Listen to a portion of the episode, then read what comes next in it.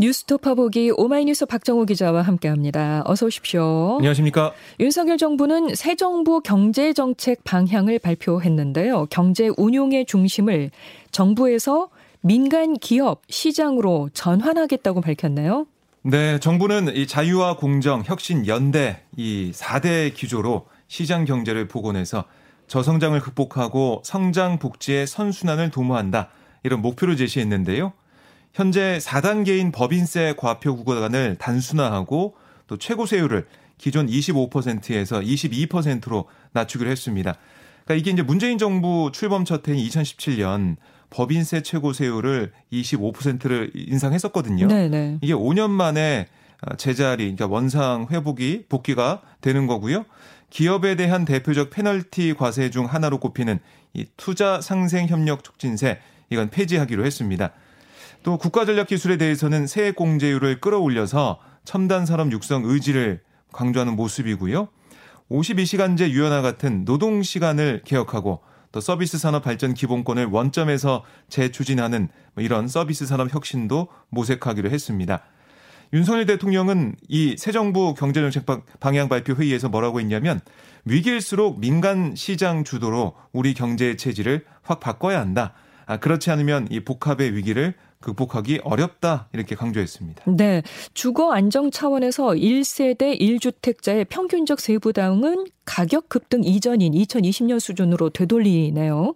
네, 재산세는 공정시장 가액 비율을 60%에서 45%로 낮추고요. 종합부동산세, 이 종부세는 공정시장 가액 비율을 100%에서 60%로 낮추면서 1세대 1주택자에 한해서 특별공제 3억 원을 추가로 주기로 했습니다. 네. 그래서 1세대 1주택자 종부세 과세 기준선이 공시가 11억 원에서 14억 원으로 올라간다는 의미고요. 그리고 이제 이사 등에 따른 일시적 2주택자, 아, 상속주택과 지방 저가주택을 추가로 취득하게 된 1세대 1주택자는 종부세상 1주택자 혜택을 그대로 주기로 했습니다. 그리고 이제 피치 못할 사유로 이주택자가 됐지만 이 다주택자에 대한 페널티 이걸 뭐 주지 않겠다는 그런 의지를 보인 거고요. 아울러 생애 최초 주택담보대출 비율 LTV 이 상한 이거는 지역 주택 가격 소득과 상관없이 80%로 완화합니다. 네. 그리고 현재 1년인 육아휴직 기간 이건 1년 6개월로 늘리고요. 어, 이 노인 대상의 기초연금 이 기존 월 30만 원에서 40만 원으로 단계적으로 인상하기로 했습니다. 그리고 이제 퇴직소득세를 계산할 때 적용되는 근속 연수별 공제 금액 이것도 인상하기로 했습니다. 어제 추경호 부총리 겸 기획재정부 장관 이 복합 경제위기 상황이 1개월 뭐 2개월 이 안에 끝나기 어렵다. 상당 기간 고물가 속에 경기 둔화 양상이 지속될 것으로 예상이 되고 있는데 아, 이렇게 정부 주도 경제 운영 기조를 과감히 전환해서 당면한 복합 경제 위기 국면을 돌파할 거다 이렇게 또 강조를 했습니다. 네 네. 그런데 현 정부가 이전 정부와 달리 재정 건전성을 중시하겠다는 기조를 강조하면서도 이렇게 뭐 기업도 부동산에 대해서도 세금이 대폭 완화되는 이런 감세 일색의 정, 경제 정책을 추진하는 것에 대해서 우려의 목소리가 지금 나오고 있죠. 네, 그러니까 세금을 깎아 수입을 줄이면서도 지출과 아, 제도만 손질해서 뭐 튼튼한 재정을 만들겠다 아, 이런 건데요. 그런데 이제 저출산 고령화로 복지 지출이 더 늘어날 수밖에 없는 상황에서 정부의 구상은 좀 현실성이 떨어진다 이런 지적이 있고요. 특히 경제정책 방향에 포함된 세금 인하 정책이 대기업이 수혜를 보는 예, 법인세 최고 세율 인하 여기에 혜택을 보는 기업들은 한 80개 정도 되는데 네. 대기업이에요. 네, 네. 거의 다. 아, 그리고 다주택자와 주식 큰 손해에 유리한 종부세 부담 완화 그리고 주식 양도세 폐지 뭐 이런 것들 부자 감세 위주라는 점 이게 좀 비판의 소지가 있습니다. 아, 그래서 더불어민주당은 고물가, 고금리, 고유가 문제가 심각한 상황에서 엉뚱한 처방을 내린 거다. 아, 그나마 돈을 벌고 있는 재벌과 대기업에 편향된 정책이다. 아, 법인세 인하로 세수가 줄면 무슨 재원으로 서민과 취약계층을 지원하겠다는 건가? 아, 이렇게 비판을 했고요. 아, 또 실패로 끝난 MB 정책의 시즌 2 뭐 이런 지적도 했습니다. 네. 반면에 대한상공회의소 등 경제계는 이 과감한 규제 개혁을 통한 기업 활력 제고 또 산업 기업의 경쟁력 강화에 역점을 쏟기로 한 거 이건 적절한 방향이다라고 평가를 했는데요. 이 기업 감세와 각종 규제 완화를 통한 투자 활성화 정책 아, 이게 뭐 사실은 우리가 그동안 얘기했던 낙수 효과라고도 볼 수가 있거든요. 네, IMF 등이 국제 기구에서도 낙수 효과는 뭐 효과적이지 않다 이런 얘기를 했고 네. 어, 그런 지적을 받았는데 아, 이런 정책이 나오면서 성장과 복지의 선순환을 만들어낼 수 있을지 아니면 뭐 시대에 뭐 좀 뒤떨어진 과거 보수 정부의 낡은 정책으로 드러날지 좀 지켜봐야겠습니다. 네. 검찰의 산업부 블랙리스트 사건 수사를 기점으로 불붙은 여야의 정치 보복 공방이 강대강으로 치닫고 있습니다. 네, 권성동 국민의힘 원내대표 어, 당 최고위원 회의에서 뭐라고 했냐면 문재인 정부가 수사하면 적폐청산이고 윤석열 정부가 수사하면 정치 보복이라고 호들갑을 떤다 이렇게 비판을 했고요. 정비경 최고위원도 민주당이 아무리 정치 보복 노래를 불러도 국민들은 블랙리스트 사건 수사는 문재인 정권을 시작된 것을 다 아신다. 누구든 법과 원칙에 따라 수사를 받아야 한다. 이렇게 강조를 했습니다.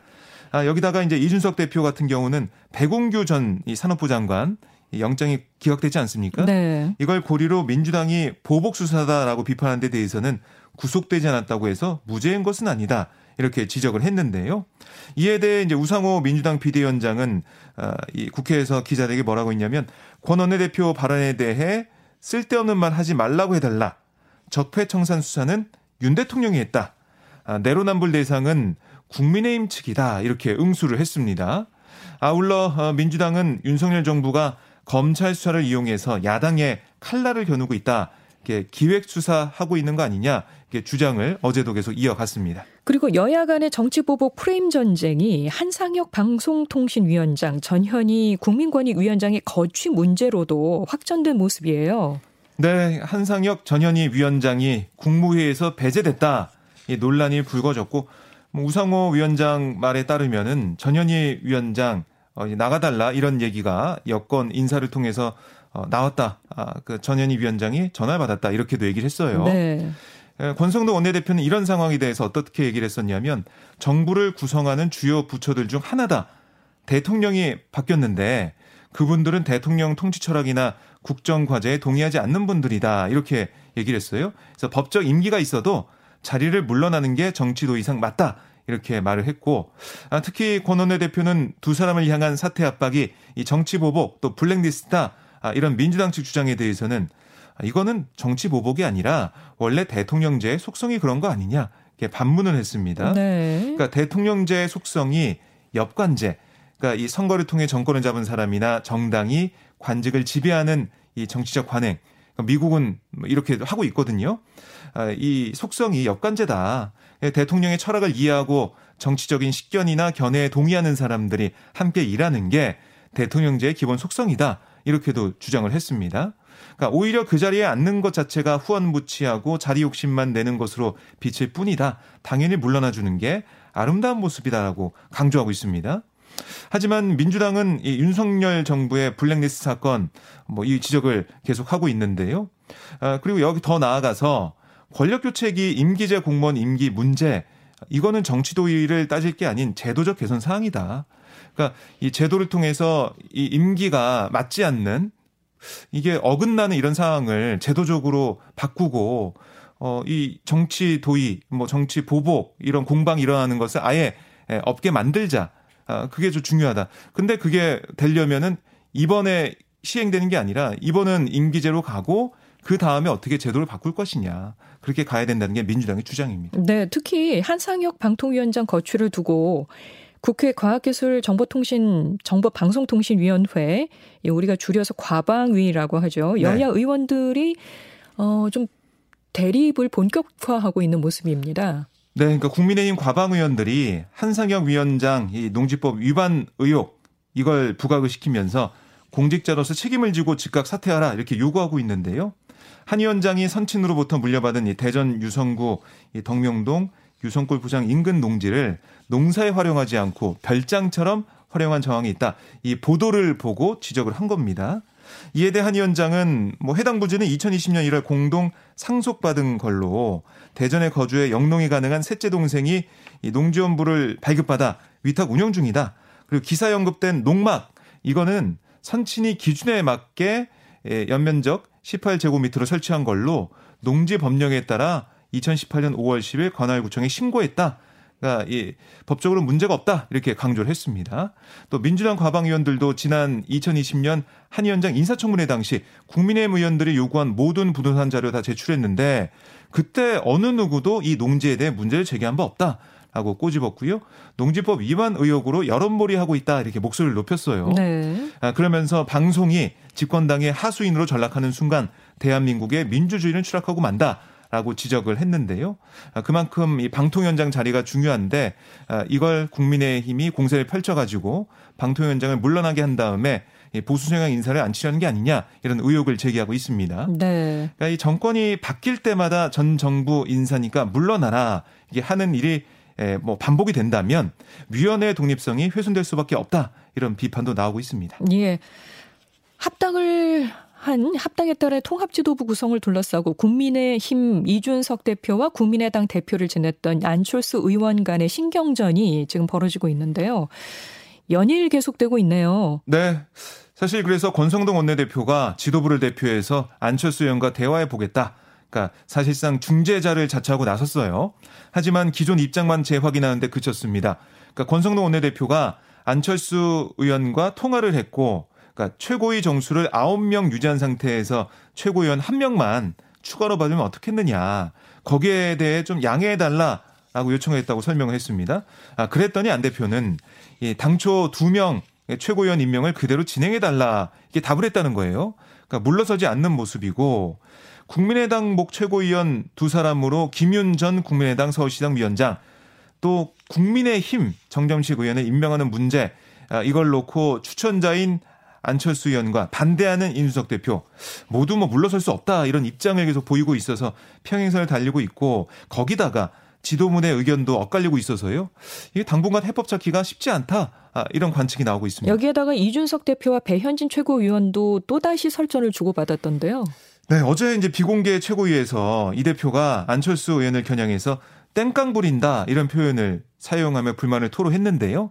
아, 이와 관련해서 배현진 최고위원이 아니 양당 합의 이 합당 합의 때 약속한 거니까 안 의원이 추천한 최고위원 두 명 수용해야 하는 거 아니냐. 최고위 정수만 짝수이면 안 된다는 조항은 없지 않느냐. 취지로 언급을 했어요. 그러니까 이 두 사람이 들고, 들어오게 되면 최고위가 10명이 되는데 사실 최고위에서 표결을 결정하는 것도 많잖아요. 그럼 이 결정이 안 된다. 홀수로 돼야 된다. 11명까지 늘어나야 된다. 이런 얘기를 권 원내대표가 했는데 거기 짝수이면 안 된다는 조항은 없지 않냐 이렇게 배현진 최고위원이 지적을 한 거고 저희가 생각해도 좀 졸렬해 보인다라고 말한 것으로 알려졌어요. 네. 그랬더니 이 대표가 이 졸렬이라는 표현에 좀 발끈하면서 지도부 구성을 바꾸는 중요한 문제다. 이게 배 최고위원과 아, 뭐 설전을 벌인 걸로 전해지고 있는데요. 지방선거 이후 국면에서 당 주도권 다툼 또 차기 당권 구도 등이 복잡하게 얽혀서 작용하고 있다라고 보시면 되겠습니다. 네. 민주당도 뭐 지금 감로 늘박이 벌어지고 있죠. 이재명 의원이 이성 후퇴론을 놓고 또 붙고 있네요. 그렇습니다. 어제 우상호 비대위원장이 상임 고문들을 만났어요. 거기서 상임 고문들의 말을 들었는데 아, 민주당이 개파 논리에 매몰돼 갈등과 분열을 거듭하며 대선과 지방선거 연패하게 된 거 어, 이게 어, 앞으로는 통합의 정치를 해야지 극복할 수 있다 이런 얘기가 나왔습니다. 건노갑 상임고문은 이 갈등을 해소하고 국민 속으로 들어가 국민의 사랑과 지지를 얻는 정당으로 만들어야 한다 이렇게 얘기했고 문희상 상임고문은 책임 문제를 분명하게 규명하는 게 민주정당의 기본이다. 책임질 사람이 누구인지 다 안다. 아, 이렇게 얘기를 했어요. 사실상 이재명 송영길 책임론을 공개 거론한 거 아니냐. 아, 이렇게 관측이 나왔습니다. 그러니까 이재명 상임고문의 경우는 어제 사실 상임고문 모임이긴 하지만 선거 패배 책임론 등이 나오는 상황에서 좀 참석 대상을 포함되지 않았고 이해찬 상임고문 역시 간담회 나오지 않았습니다. 네, 알겠습니다. 지금까지 오마이뉴스 박정호 기자 고맙습니다. 고맙습니다.